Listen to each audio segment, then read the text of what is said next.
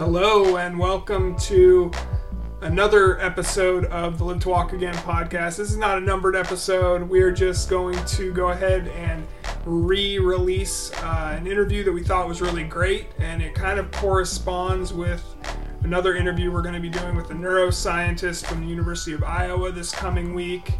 Um, he does a, he has a study that uh, was published in the New York Times uh, relating to REM sleep and uh, I guess you know, how babies kind of learn to move in the womb and like just want to talk to him about any I guess correlation with the spinal cord and neural pathways and things like that uh, that he kind of touched on in this article that I found super interesting. Ricardo actually found it and sent it over to me. Um, really looking forward to this interview. So uh, we decided to re-release the Andrew Pelling uh, interview from probably a year and a half ago, maybe.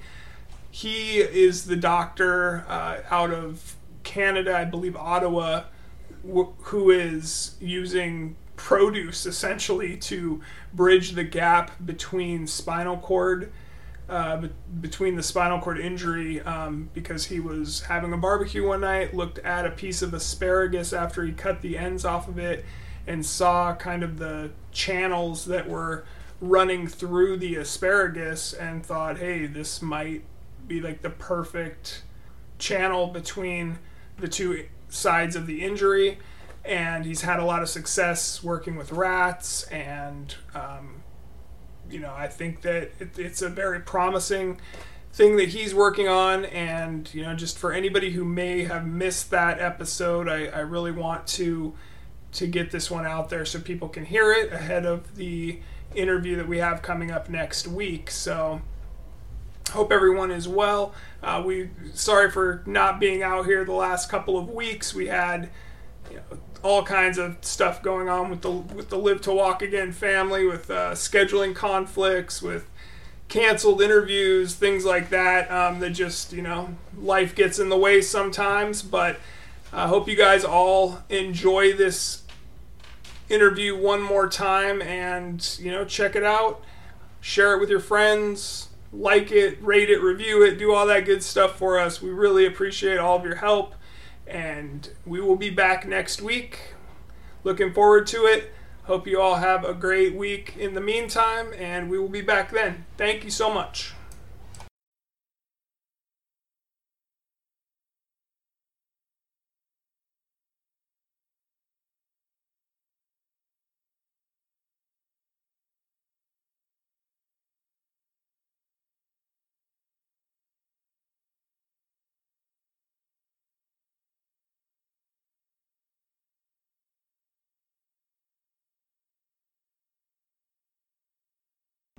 This week on the Live to Walk Again podcast, we are lucky enough to visit with Andrew Pelling.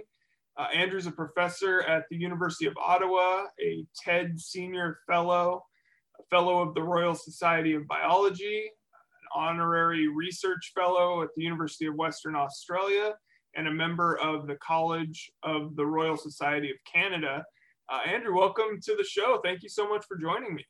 Yeah, thanks a lot for having me. Um, I'm so excited about this. I've been uh, showing everybody that will watch uh, your, your TED video uh, regarding the, the asparagus scaffold for the, the spinal cord research. Um, but I wanted to know you before we get into that, can you kind of just let give everybody a, a, an idea of what, what you all do at the at the Pelling lab there? Pardon me. Yeah, for sure. Um, so yeah, we're a research group uh, at the University of Ottawa, and um, I approach scientific research a little differently than a lot of academics. Um, in that, when you know, when I was a kid, and I think a lot of kids are like this, we grow up very curious about the whole world, and we have a lot of questions. And over time, as you become an adult, a lot of that gets beaten out of us. And um, I think it's a part of a, famous Carl Sagan quote. Um, and I really wanted to start a research lab with, that was driven just by curiosity and, and not so much about solving problems or uh, maybe treating a specific disease or anything like that, but, but rather just simply asking questions and using the tools of the scientific method to create new knowledge in the world. And I had this fairly, uh, maybe a little bit naive idea or maybe optimistic idea that um, that discovery and curiosity would ultimately be the driver of innovation. And I didn't know specifically what type of innovation or where the applications would come, but they would come, and I would rely on human curiosity as this powerful tool. And um, and yeah, that's led the lab into so many different directions. We've worked on many different things from really fundamental studies of like how do cells feel forces? Like, you know, do they does a single cell feel it when you poke it?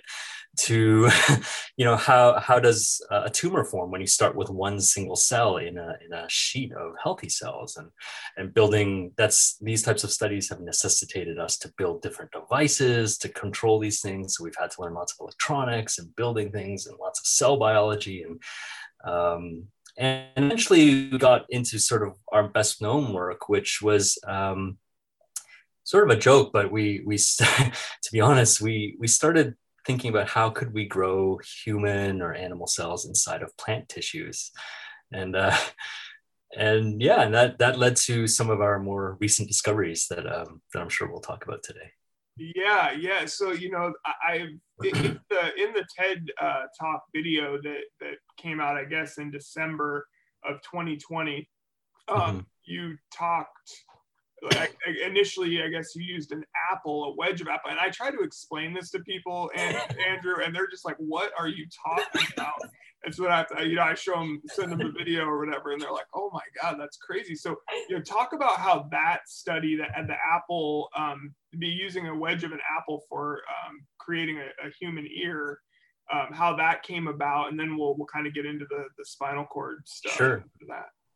Sure. Um so, if, to be honest, uh, a, a, lot of our work gets inspired by science fiction and, uh, you know, bad um, science fiction movies.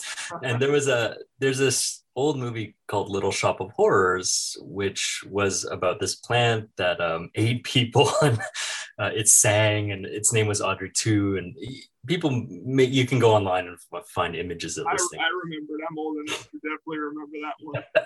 it's like a giant Venus flytrap type of thing. And we started, you know, we were looking at it and it was really cool because it was very much part plant and had leaves and it was green. And, and at this other side of that, it's, it also had a tongue and teeth and sort of had mammalian or human characteristics. And we started to wonder, you know, could we grow something like this in the lab? and this is really honestly like how so many of our projects start. And, uh, and, and you know, that's really fun that part here, the next step uh, of being a scientist is really, well, what, developing a hypothesis and a methodology and objectives and measurable outcomes. Like, how do we take the next steps? And um, that's the part of science I love. Uh, and we started to hypothesize that perhaps we could take plant tissues and strip away all the plant cells and, and DNA and leaving you with just the fibrous part of the plant, you know, the stuff that gets stuck in your teeth, uh, you know, and and that material cellulose would be something we could grow you know cells onto human cells onto uh, as a scaffold. And um, you know it, it, took us about a year of failing and struggling through that project. Um, but we eventually cracked it and um, we discovered well for the you know we discovered for the first time that you could actually use apple flesh the, the the fleshy part of the apple as a scaffolding material to grow cells. Um, and, you know, th- this didn't come out of the blue. There's a whole field out there of biomaterials research where you make scaffolding to replace body parts and reconstruct damaged tissues. And uh, one of the most famous examples of this is uh, probably from the mid 90s was this uh, ear that was made from cartilage from a cow i believe and it was implanted into an animal to show that it was compatible. Um, and a colleague of mine was asking me you know could you recreate that study? And in this case now that you've got plant materials you don't have to use animal sources and, and therefore it might be better it might be more well accepted by the body and it's more ethical and wouldn't that be cool it'd be cheaper as well and uh, so then we started yeah we the you know this we sought to kind of go after this prime example and and we carved really hand carving human ear shapes from an apple, stripping out all the apple cells and DNA, and then putting human cells into it. And that was the kind of really that was the light bulb moment. That was like, wow, you know, we we can actually um, do this and, and, show that it worked. And um, at the time, it was pretty unconventional, and it, it, still is weird. I know that, but um, but that started a whole new field uh, of research for us. So. Wow, that's so cool. And so, and then with the asparagus uh, study for, uh, you know, I guess you you in the video you say you had chopped off the end of an asparagus getting ready for dinner, and you know, talk talk about that and how how that kind of clicked in your brain. Yeah, I think you know once you've once you've kind of gone down the rabbit hole of growing cells on on apples, um, any plant becomes fair game at this point. And we were literally, um, you know, in the grocery store and, and buying all sorts of plants, and you know, the lab would look like a farmer's market. Honestly, just we're trying everything, um, really, just to see what would work and what wouldn't. And I honestly, I was um, at home during just during that time when we were first making these discoveries. So this is probably 2013 or so, um, 2014.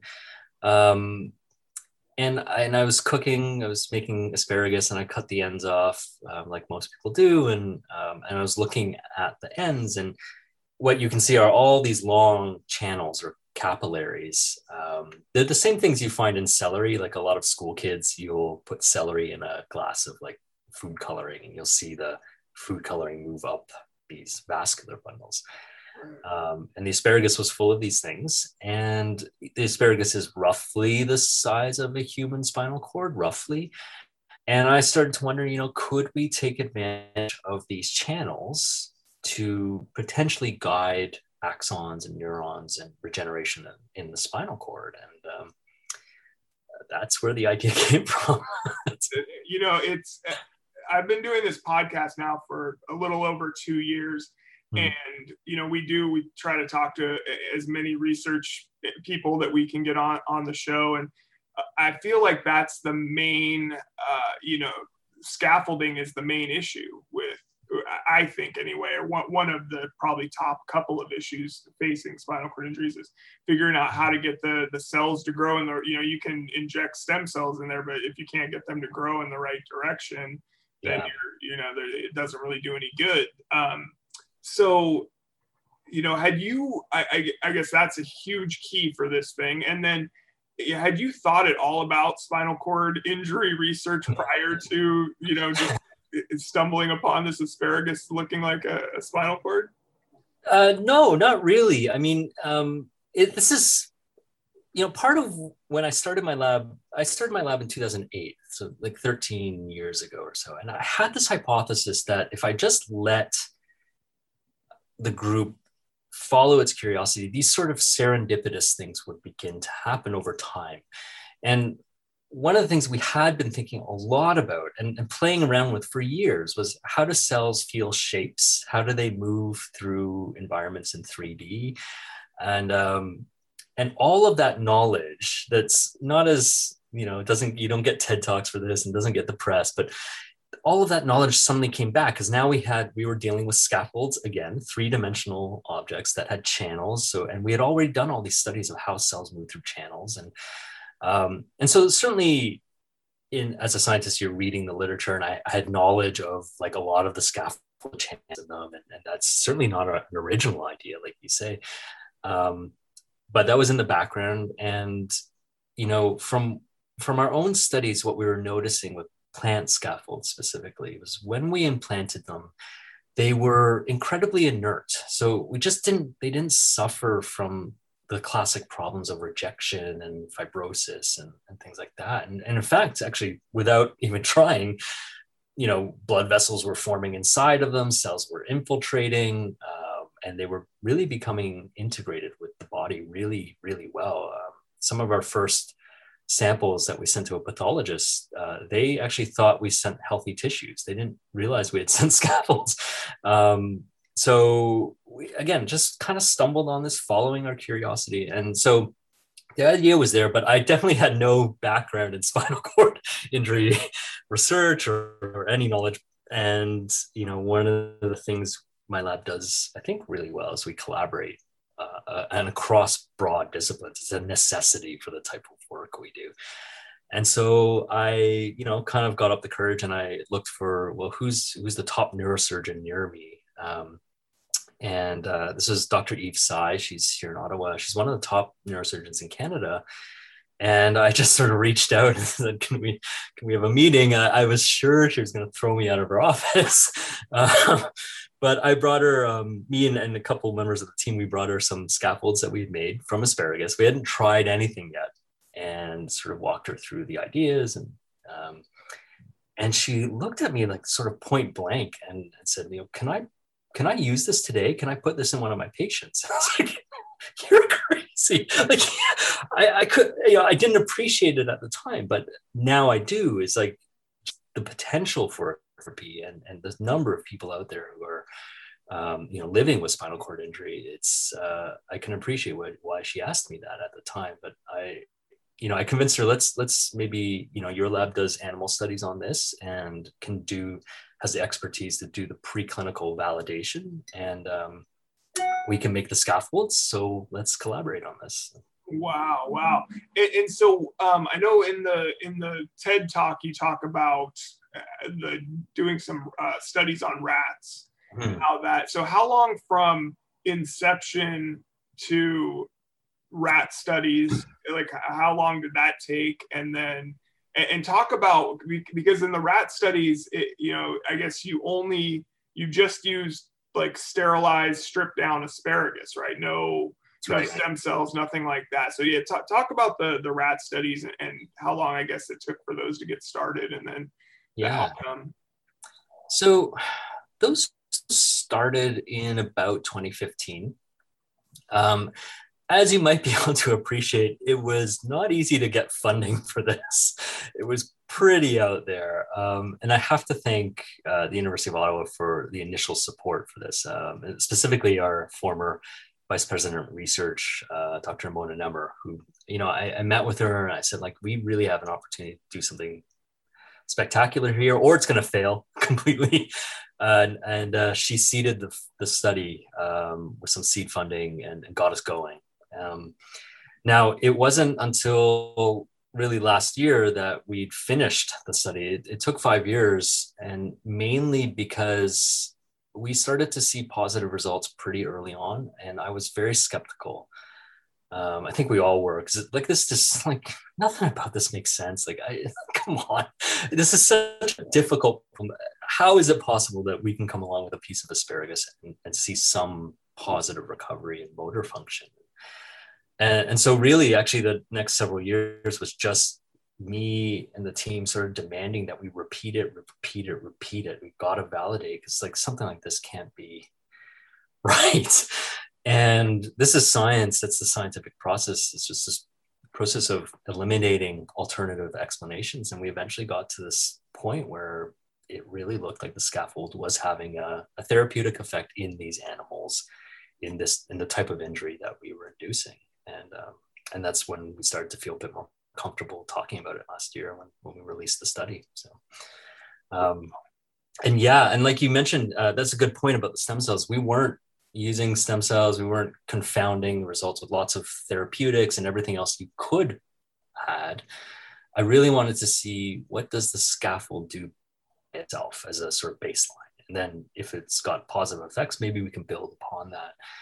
And um and yeah so we were, you know, the rats are not perfectly walking. It's just not some miracle cure or anything like that. But um, it was definitely having a, a positive effects uh, in line with other scaffolds that relied on stem cells. So it had to have stem cells present. So uh, that was pretty cool.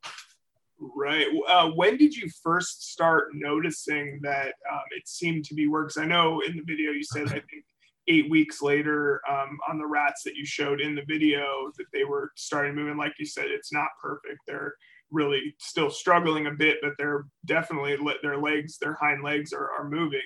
Uh, mm-hmm. uh, how long before you you started noticing some of that stuff? Was it pretty early on or did it take you know I, I know you said you were doing testing for the better part of five years so. Yeah Um, it, yeah, we were no. This is the thing, you know. I we couldn't. I wasn't. I was unsure. Like, are we just anthropomorphizing here? Are we projecting onto the animals? But it did seem like, you know, by four weeks, maybe a little bit earlier than that, that they were displaying signs of uh, their rear limbs moving that didn't look like reflex or some you know just a weird thing and it also certainly again this is not totally humanizing these these animals right now but it looked it, it really they seemed to be behaving in a way that was reminiscent of like pins and needles in your leg like this sort of kind of looked like they were sort of being bothered by their legs and you know scratching at them and then eventually starting to move them in a more coordinated fashion and um, but yeah it was it was you know around that time three to four weeks, we were sort of noticing things. And I remember the first study, um, uh, the postdoc, uh, Dr. Charles Cuerrier, and uh, the PhD student, Daniel Modulevsky, he's the first author of the paper, and he really kind of led the study. Um, they were noticing this in the first cohort of animals and they, they called me into the animal facility in the middle of the night you know like they couldn't believe what they were seeing in the cages and to the point where they had to get me out of bed and get over there and it was i don't know it's one of those moments in your career that you just probably will never forget like i couldn't couldn't believe what was happening that's so amazing that's so amazing uh, i did want to backtrack for one second back to um, talking about the kind of the stability of the the scaffold itself mm. um, and, and, how i guess the you know the, the it's not gonna your body's not gonna try to reject it you mentioned because it's a I guess a plant material that's been stripped down. Um, what do you, I guess, what do you think the the benefit of that is? I mean, because it's gonna then it's gonna it's gonna be stable constantly. It's never gonna basically disintegrate. Is that that that's what I gathered anyway? Is that kind of the the case with these?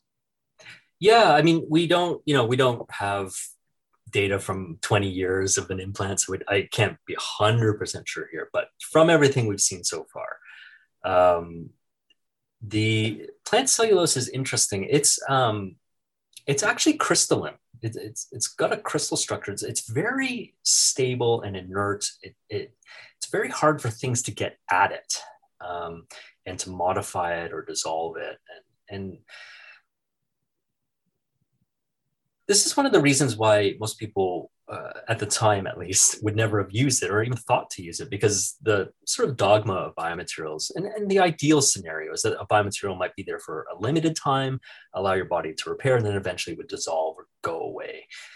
Um, and that, i mean that makes sense. Um, this is a little bit um, unconventional because it's really probably not going to go away. It's very long lasting and uh, but unlike many long-lasting materials, it's very inert. So it doesn't it doesn't go through these processes of rejection and, and becoming encapsulated in, in weird ways. And in fact, just sort of sits there and just provides structure for the surrounding cells um, without doing too much else.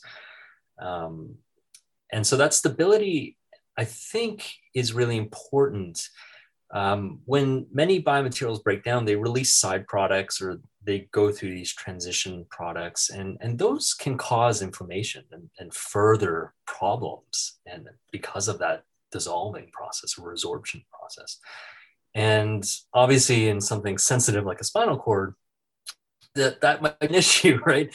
Um, in fact, it was actually something that um, Eve uh, was saying to us um, when we first met her um, she had been asking uh, bioengineers for quite a while to develop a scaffold that did not dissolve. She wanted something that was stable because in her study she was noticing that as these things broke down, you know, they would change the pH and that would have sort of toxic effects on the cells and um, and I think that's what got her attention about it. It's like for, all of a sudden, you know, something she'd been asking for for many years uh, we came along with. And uh, I think that's maybe gave us a bit of credibility in her eyes. But uh, yeah, yeah.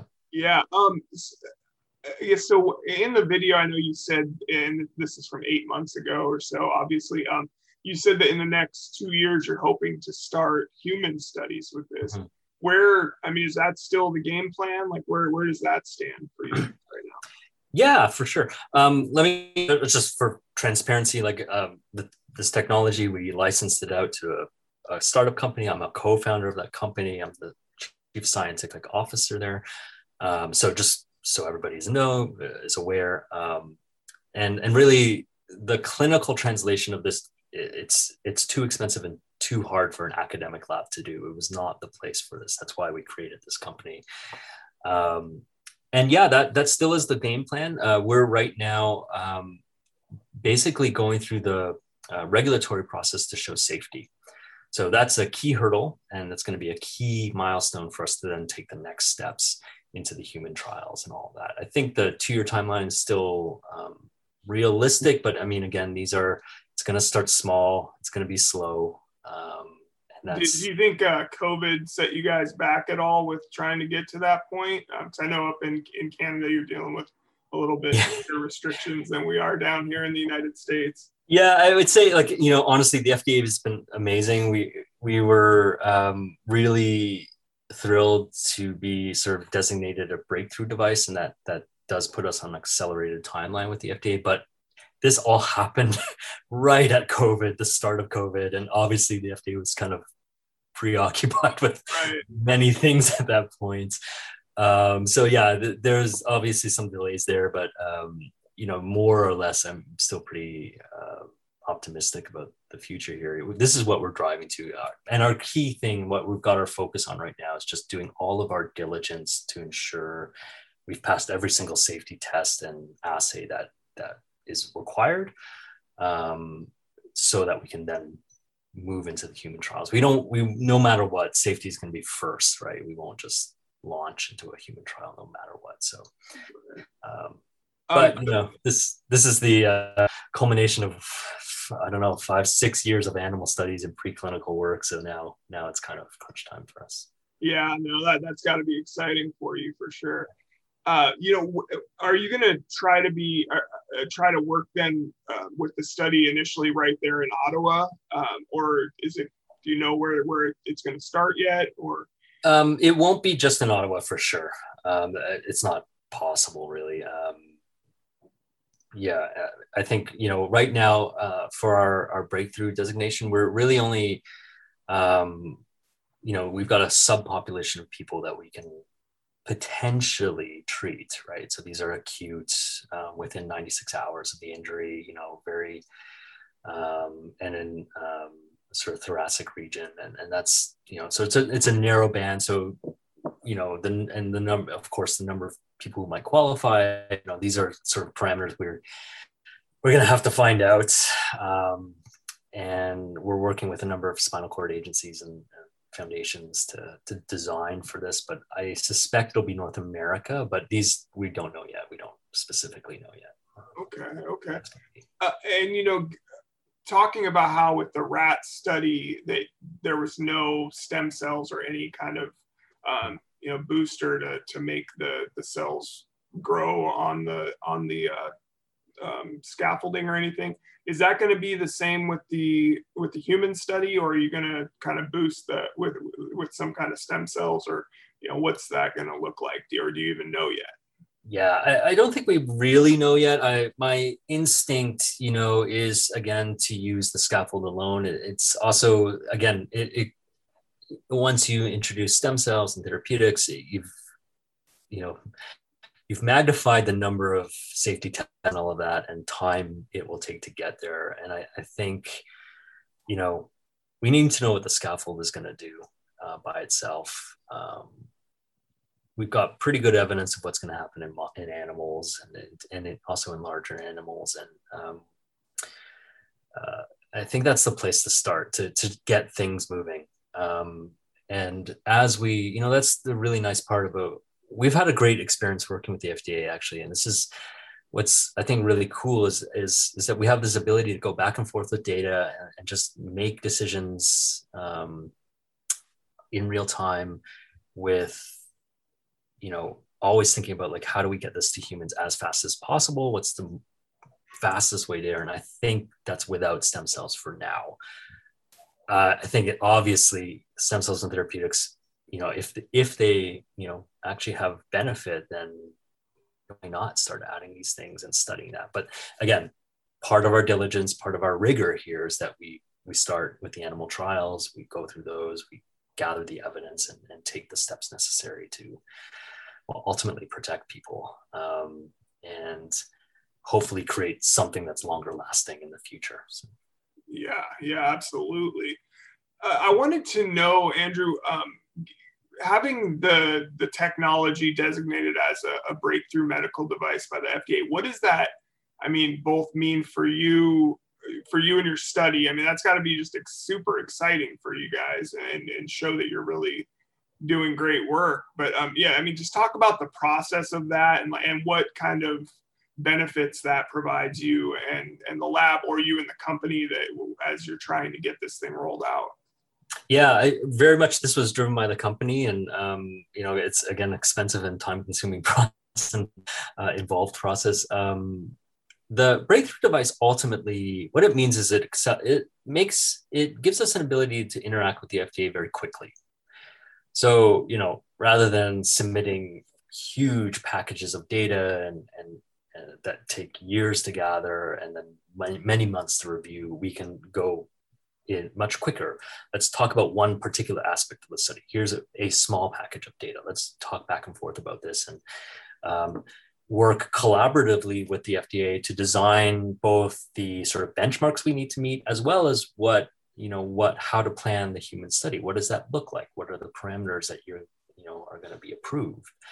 Um, and and this sort of speeds up the interaction. And i feel like it is more collaborative and, and that's really actually a nice way to work with the regulator um, as opposed to sort of combative or you know pushing and pulling. But um, so that's what it really means. And it's it's a, it's some valid you know it's really validation for us and and the potential of the technology.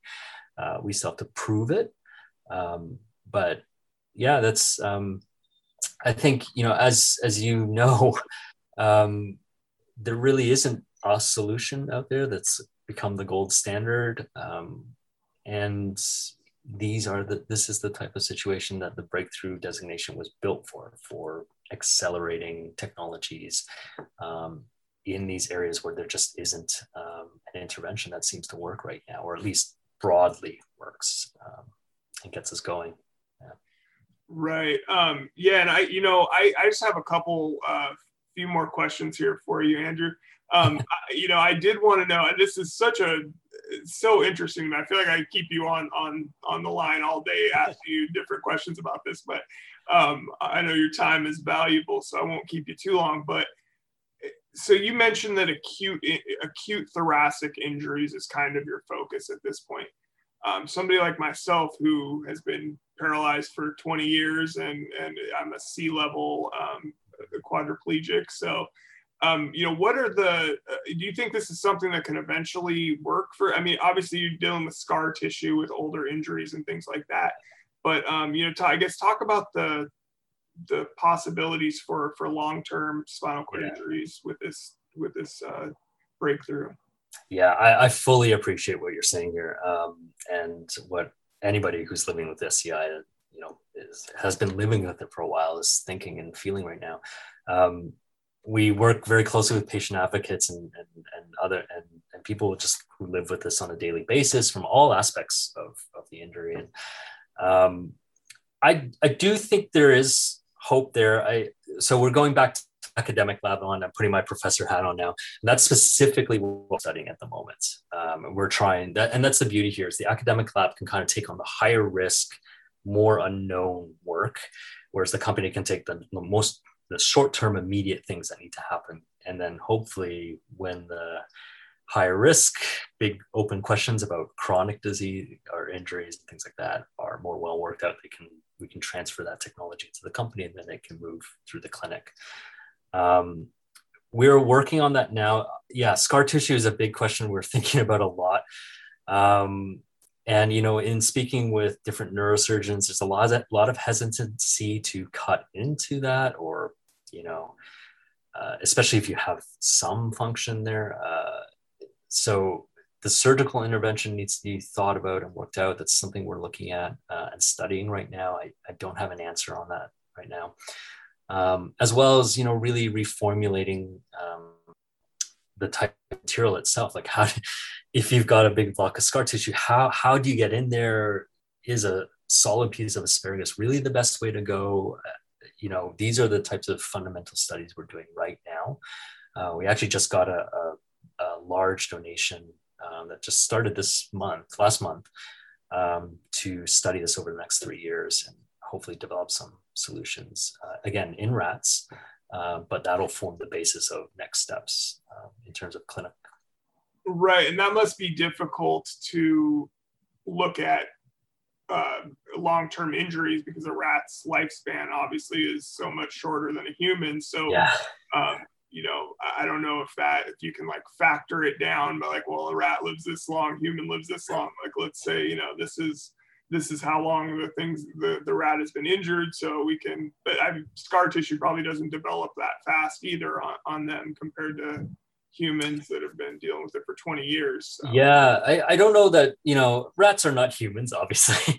And you know i think this is something very few people talk about but the reality is that rat studies are great. They're fine as a start but they obviously aren't human and how much translation actually happens is is, is small um, that said, you know, in the injury models we have available to us, we we can generate that scar tissue, and we're actually also so the initial study was a full transection. So you know, obviously that's not the most common type of injury, um, but it was a good place to start as a sort of the worst case scenario. We're now moving into more contusion, compression injuries um, that are a bit more complex, and we're studying both acute, like immediate intervention, as well as letting uh, scar tissue form over a period of weeks. Um, and that that is actually well more or less well defined in terms of the time period. So we can wait a couple months and you have a pretty solid scar there.